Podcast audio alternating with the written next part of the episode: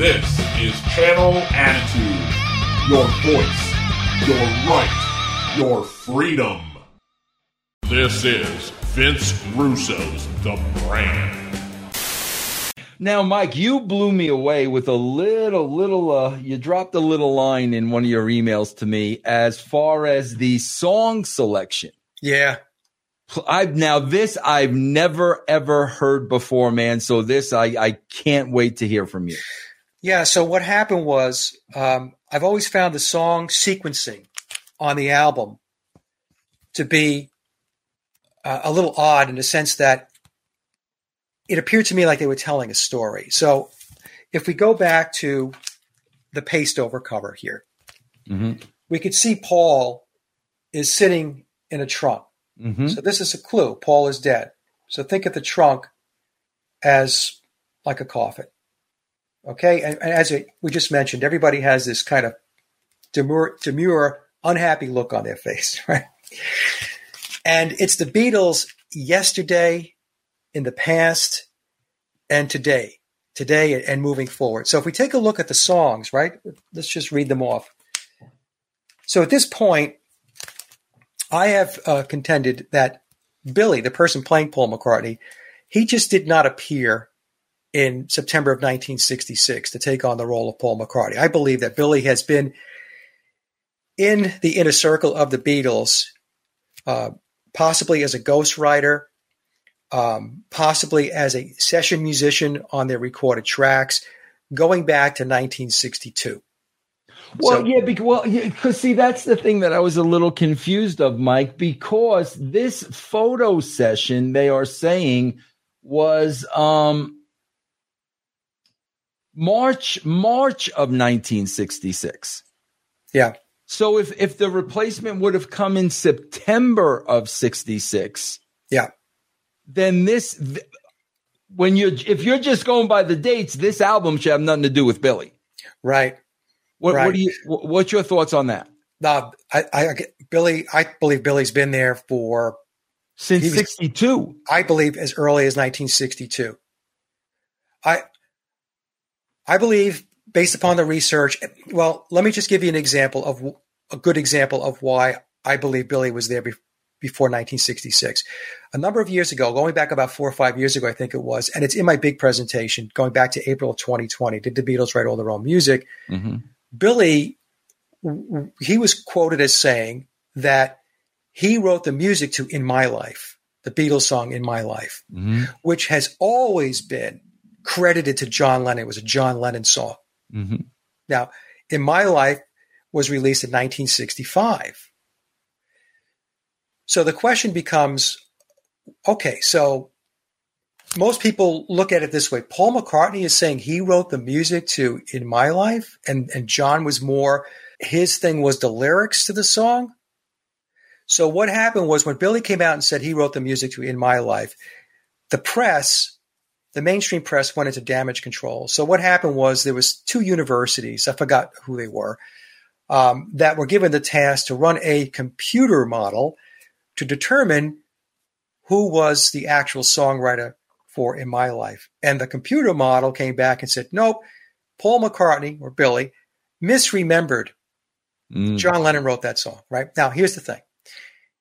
Folks, as a songwriter myself, mm-hmm. um, you never forget a song that you wrote, especially when it is a classic. And in my in my life mm. is a Beatles song that whenever there's a a classic rock poll by Rolling Stone magazine or Billboard magazine, it always, always ends up in the upper tier of Mm-hmm. the ranking, the top 100 or whatever, top 50.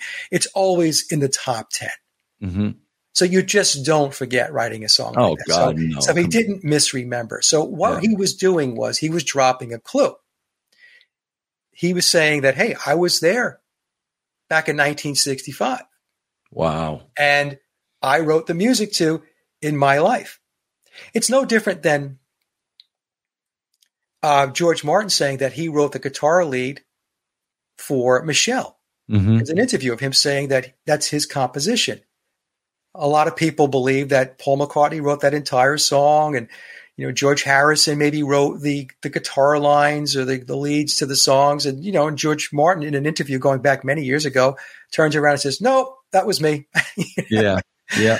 Okay. So the point I'm trying to make is all of this stuff about the Beatles writing all their own stuff and all that. I mean, you know, it's the main is dropping clues to let you know that the official narrative has some holes and some gaps in it. So in any case, going back to Billy and in my life, there you go. He's telling us, hey, you know, back in 1965 when the song was released, you know, really what he was saying is the musical, the instrumental aspects of the song, that was his composition. He wrote it. So I believe, yeah, he goes back to 62. So when we take a look at the uh, the Beatles Yesterday and Today album, what what that album is telling us, in my opinion, is that it's setting the stage. It's it's kind of a, a um, you know a prequel to what's going to happen now, did Paul McCartney know that that his runway was really short at this point in time? No, I don't. I don't think he knew. But the album cover itself, I, I think, is telling us. So if we take a look at the songs, yesterday, uh, the whole song yesterday is like his eulogy. Um, then it goes to Dr. Robert. So now we're getting into Dr. Robert. We're getting into drugs, the mm-hmm. drug culture. Um, so that's being introduced. And when we think about it, Billy was responsible for the Beatles making the switch from the boy band from the 1962 to 66 period to the psychedelic period. Right. Right. So it's kind of table setting for Billy and the psychedelic era of Sergeant Pepper and Magical Mystery Tour. Mm-hmm. I'm only sleeping. okay. If, if, you're not here anymore and you have passed away, you are sleeping. Mm-hmm. And Your Bird Can Sing. You know, the lyrics to And Your Bird Can Sing are very interesting. It, it talks about, so you think you have everything. And so it, it, the way I interpreted the song with regard to the Paul is dead conspiracy is that Billy's stepping in. And it's almost like, hey, be careful what you wish for because this is going to be a rough road. Mm-hmm. Right. Also, the, the Beatles, this was mentioned in another interview I did um, with uh, Charles Moskowitz going back about three or four weeks ago. Um, the Beatles have a number of songs with the word bird in it. Mm-hmm. And so when you take a look at Aleister Crowley and you look at the OTO, that's his his uh, his esoteric secret society that he he ran. Um, the it's called a lamen, and the lamen has symbols on it, and and it has at the top it's the all-seeing eye, the Egyptian all-seeing eye, the eye of Horus, the eye of Ra. Then it's got a dove, and then below it there's like a chalice, and it's uh, the, the rose and the cross, which I'm thinking goes back to the Rosicrucians. But what I was most focused on was the, the dove, the bird in the middle. And so I thought to myself, well, and your bird can sing could have two meanings. One is that, hey, be careful what you ask for.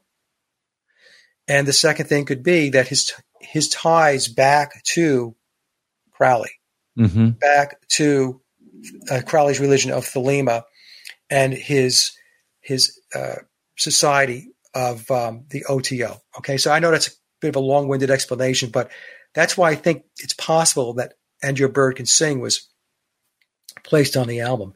Oh, by the way, we're told in the official narrative that the guitar leads in that song, which is a double guitar lead, mm-hmm. that that was just whipped up in the studio and played by George Harrison and Paul McCartney.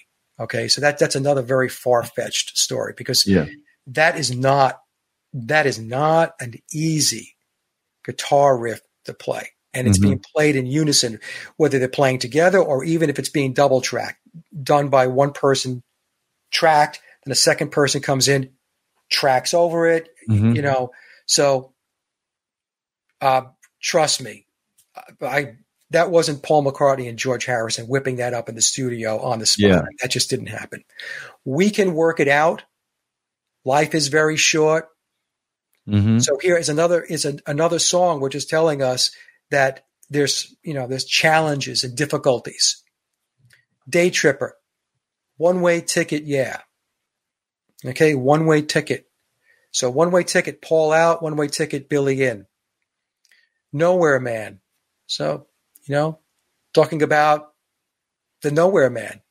Um, Billy comes into the into the picture, and uh, he's got to figure out a way to assimilate into this band. Really coming from, if you look at it, coming from nowhere, because nobody knows publicly who he was. Right, right, is, right. So that what goes on. I mean, it's really self-explanatory. What goes on is what's going on here. Drive my car. Well, Paul was, you know, the the uh, conspiracy, the prevailing conspiracy says that he was killed in a car crash. If I needed someone, Billy needs the Beatles. So we have this symbiotic relationship now that has to come together in order for the band to continue. And then all he needs to do is act naturally. Act naturally. Okay. I, I, just, you know, whenever I looked at the sequencing of the songs, Vince, I just thought it's it's telling a story. Yeah. Okay. Yeah. So again, folks, I'm just giving you my interpretation. Others will have a different opinion, but um, you know, this album is a very important album in my view, uh, as it pertains to the uh, the Paul is Dead conspiracy. wow. All right, Mike, Mike, where do you where do you want to go next? Well, what I was going to do, Vince, was uh, I was going to go, go, through some of the other early albums to show you some of the the occultism around. Just please just go through it real quick. Please, okay? no, please do, please do. Okay, so the other thing I want to mention about the the butcher cover because some folks may be asking, well, what does it mean? So I had a comment uh, come in. I have a lot of very astute subscribers. Uh, a lot do. of folks are very knowledgeable in the occult. And uh, one person wrote that the Masonic connection and ritual connected to the impending death of Paul are transparent. Obviously, the butcher cover shows a severed baby's head in Paul's lap. So Paul was. The conspiracy says that Paul was decapitated in a car crash. Yeah. So there, there's the, there's the severed baby's head. Yeah. Okay. He's also showing a wristwatch. And the wristwatch, Paul's holding it, Vince has it there, over the baby's head. So this is a reference to time and death, also Kronos, Saturn, or Satan. All right, so this goes back to Luciferianism. And then this, this person goes on to well, say, and, and, you know, it's it's interesting because let let let's let's be honest, Mike. When we look at that, first of all, this is the only this is the only watch visible, and this right. is this is dead center. Right. I, I, mean, this is dead center. Pull up the sleeve and show the watch. Right, and the baby's head sitting in his lap. It's exactly, right there. Exactly. Yeah. Yeah. It's very strange. So he, this person goes on to say that Paul was probably uh, unaware of all this, but no wonder he was having bad dreams, nightmares.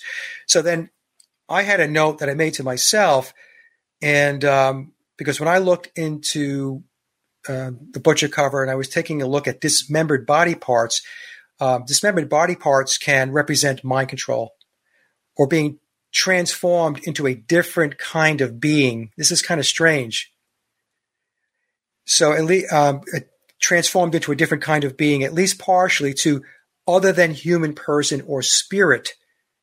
So this would be the connection to the departed biological Paul McCartney and Billy still in the physical realm. And if and when you read memoirs, Billy talks about this this spiritual connection that he has with Paul, that in essence his physical existence possesses two spirits, that of Paul McCartney and that of himself and actually Billy depicts this on the album uh, cover of his McCartney 2 album, where he has his face center and then there's two shadows, one yeah. to his left and one to his right. Mm-hmm.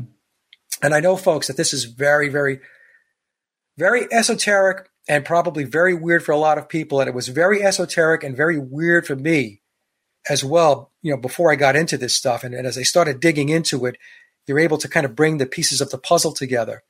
The other problem with this cover, and I'm going to put this out there, is that baby parts are um, associated with ritual abuse. Okay, so uh, trauma based mind control programs and ritual abuse. So, is that what they're also putting out there depicting? I don't know. It could be. We talked about the bird cages. Well, a bird cage is Illuminati symbolism for mind control, to be a mind control slave. And we have images of Paul and George specifically with bird cages on their heads. Mm-hmm. This is not hard to find. All you need to do is do a research, uh, do a search in Google. And I have uh, other images of John with his head next to a bird cage, and he's in a Superman shirt. And the Superman shirt goes back to the concept of becoming a god. Crowley saying, Every man and woman is a star. There is no God other than man. So the Superman shirt represents, uh, it, it, it's, it's, referred to in German as the Übermensch, the superhuman. Mm-hmm.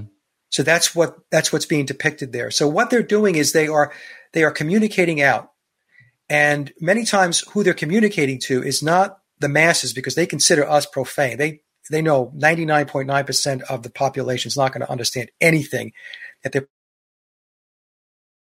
but many times they're communicating within uh, between each other mm-hmm. within the secret societies this esoteric communication goes on okay so butcher cover like i said very disturbing um, the beatles first album which seems very you know very straightforward very innocuous but the thing is the Beatles are looking down at us. So what what's being depicted here as an example, the Beatles, the numerology for the Beatles is the number 10. So in numerology, the number 10 represents new beginnings. So what's being depicted here is the Beatles are going to change things. There's going to be a transformative process that's going to take place. There's going to be social engineering and and uh, um, uh, social scientists are going to reshape the society and the culture. This was photo was taken at the EMI building. EMI has numerology of nine, just like number nine on the White Album. Mm-hmm. The number nine is all around the Beatles. Number nine refers to endings, changes, transformations. So they're, they have they have the picture taken at the EMI building, the number nine, endings, and then the Beatles at the top of the album cover in yellow with numerology of 10. So we're leaving the old and we're coming in with the new. And the Beatles are looking down. And we can see if we go um, up, right? It's it's it's going up. This is this is in reference to illumination and enlightenment. Mm-hmm. So hey, follow us up to illumination and enlightenment. And in fact, um, in my 2020 uh, presentation, Did the Beatles Write All Their Own Music? There was a clip I had from Derek Taylor, who was their press secretary. And Derek was on a talk show and he was talking about wanting to be in the light, being illuminated, and that's why he was connected into the Beatles. So the Beatles are all about illumination and enlightenment, but it's a Luciferian take on enlightenment and illumination. And just so folks know, because a lot of times people think that I'm coming at this from a Christian perspective. I'm not Christian. Um, I was born and raised a Catholic. I spent some time in a Christian church many, many years ago, but I, I'm a long-time deist. Okay, so I just want to put that out there because I don't want people to, to misinterpret that, you know, that I'm on one side or the other side. I'm just researching and reporting. Okay. Then we have the Beatles' second album, which was released.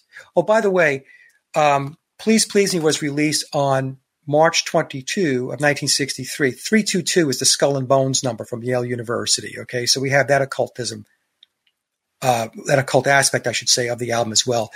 Then with the Beatles, uh, and I'm going through their UK albums because these are their official releases, not the Capitol. Capitol wasn't wasn't their official releases; it was the UK releases off the Parlophone uh, label, at, which is part of EMI. So here we have the shadow effect. We have one-eyed symbolism um, with the Beatles. With the Beatles in the UK was released on March 22nd, 1963. It's the same day that John F. Kennedy was assassinated. March 22nd, 1122, when you add those numbers together, is 33. 33 is representative of the 33 degrees of the Scottish Rite of Freemasonry. Now, what the Beatles did, what EMI did, was uh, to not release this album in the U.S. on March, uh, excuse me, on November 22nd. They waited, I think, until January of '63 to release the U.S. version, which was "Meet the Beatles." This is with the Beatles. Mm-hmm. The reason given in the book as to why they did that was not because they were showing respect for John F. Kennedy. It was because they didn't want record sales to be harmed. Mm-hmm. Yeah. Because they thought that, that that event would put a damper on the ability to sell the uh, Meet the Beatles in the U.S. Wow. A Hard Day's Night. Okay, so in A Hard Day's Night, what we have is again we have a lot of the shadow effects. It's black and white. The black and white is representative of duality, the light and the dark. And we can see there's a lot of one-eyed symbolism as well. We have this image here. This is John. This is symbolic of the owl. He's doing the owl symbolism and the owl in Freemason in Freemasonry is representative of wisdom, enlightenment. Uh, the owl can see through the dark, mm-hmm. so the the owl is uh, is repre- represents illumination. This is an interesting cover because at first you're like, "What the heck is going on with this?" It's, it's so nondescript. And this is the Beatles for Sale album cover. This was their fourth album, and um, but when we take a look at the back, we can see that it's it's autumn, it's fall. This is in reference to the Egyptian god Atum, who was the creator god in Egypt. All right, so the the Beatles occultism, a lot of it, a lot of it goes back to the Egyptian mysteries, back to Egyptian mythology of Osiris, Isis, Horus, and Set. In fact, I'm convinced that the reason why the Beatles albums especially up through Revolver, had 14 tracks is because in Egyptian mythology, when Set kills his brother Osiris, he chops him up into 14 pieces. Wow. Okay. And, but Hard Day's Night has 13 tracks. And I also believe that is tied into the very same mythology because when Osiris is dismembered, his wife, Isis, puts him back together again.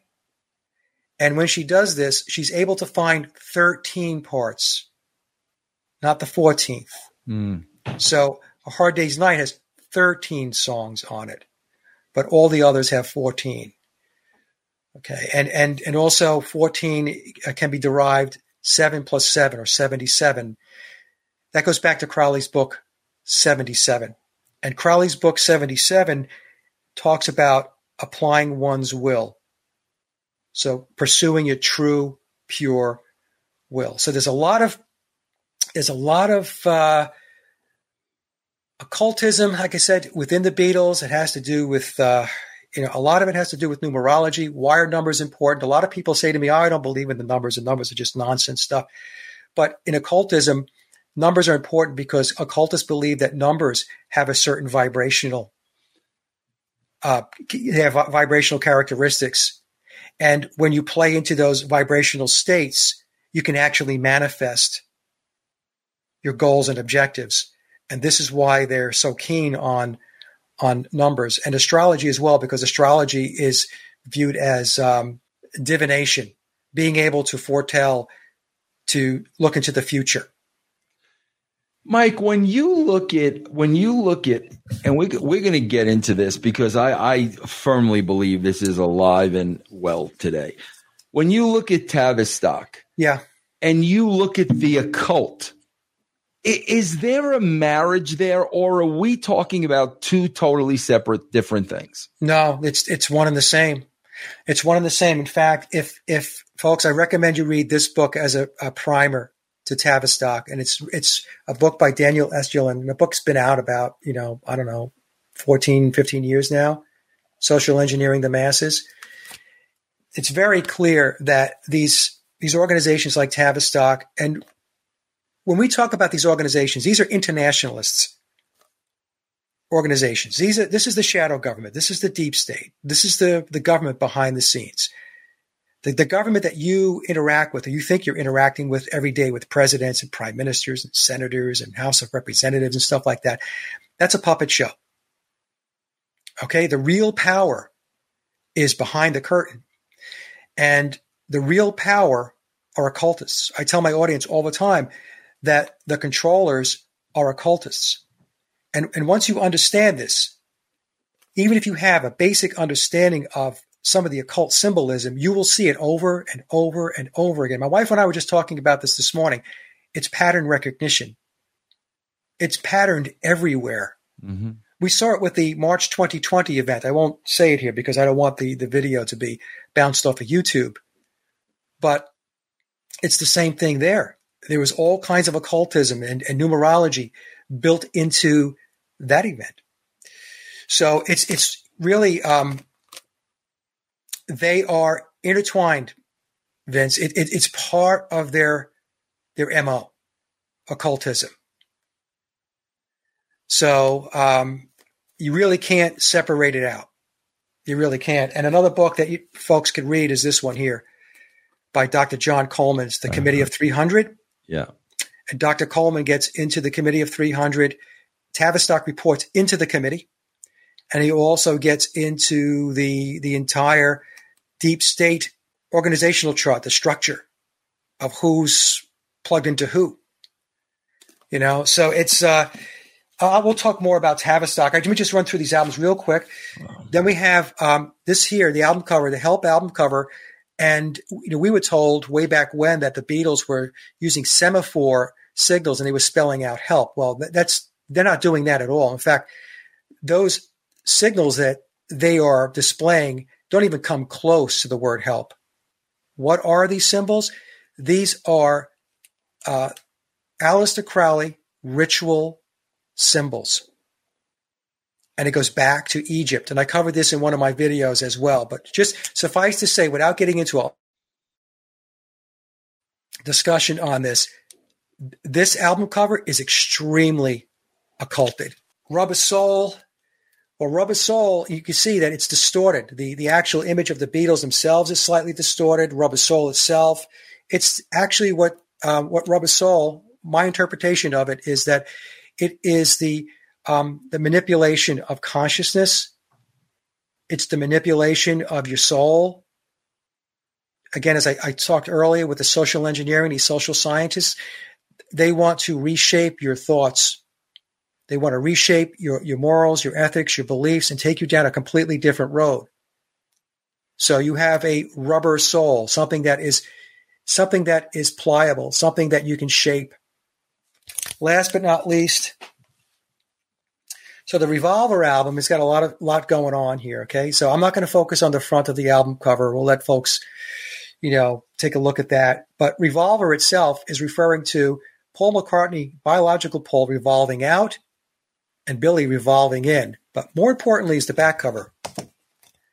So we have the Beatles. They're all wearing sunglasses. It's very bright in that room. And what are they telling us? They're talking about, well, what they're depicting is illumination, enlightenment, the light, the light bearer, Lucifer. And we can even see over John's head, they've got this, what appears to be a light. And uh, again, a very interesting mm. back cover. So whenever they were putting the covers together, we didn't give it much thought. I, I didn't give it much thought.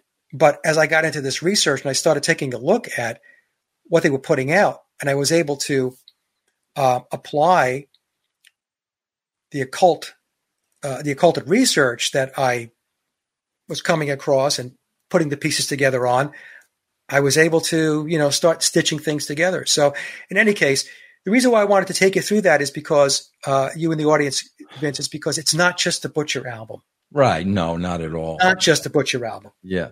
Okay. So I what what else did you want to discuss? Well, Mike, here here here here here's there's so much I want to discuss with you, bro, but when when we go back to Tavistock, listen, guys, go back to the four lads from Liverpool. There's footage. There's recorder recordings. We know the cavern. We, you know, bro, they were a run of the mill boy band. They were really not that good. They were average at best. Now, Mike, you do not know this, but this is, this is the connection that I make. I got a friend in the wrestling business who is a wrestler. His name is Jeff Jarrett. Jeff lives in Henderson, Hendersonville, Tennessee. Okay. Jeff White, Jeff's wife passed away. Well, there was a unknown singer at the time that befriended Jeff's three little girls. Three little girls were left without a, mo- a mother. And this this struggling star in Hendersonville, Tennessee, befriended these three girls. Went to the girls' house, made cookies with them, spent time with them because their mother passed away, put them in one of her early music videos.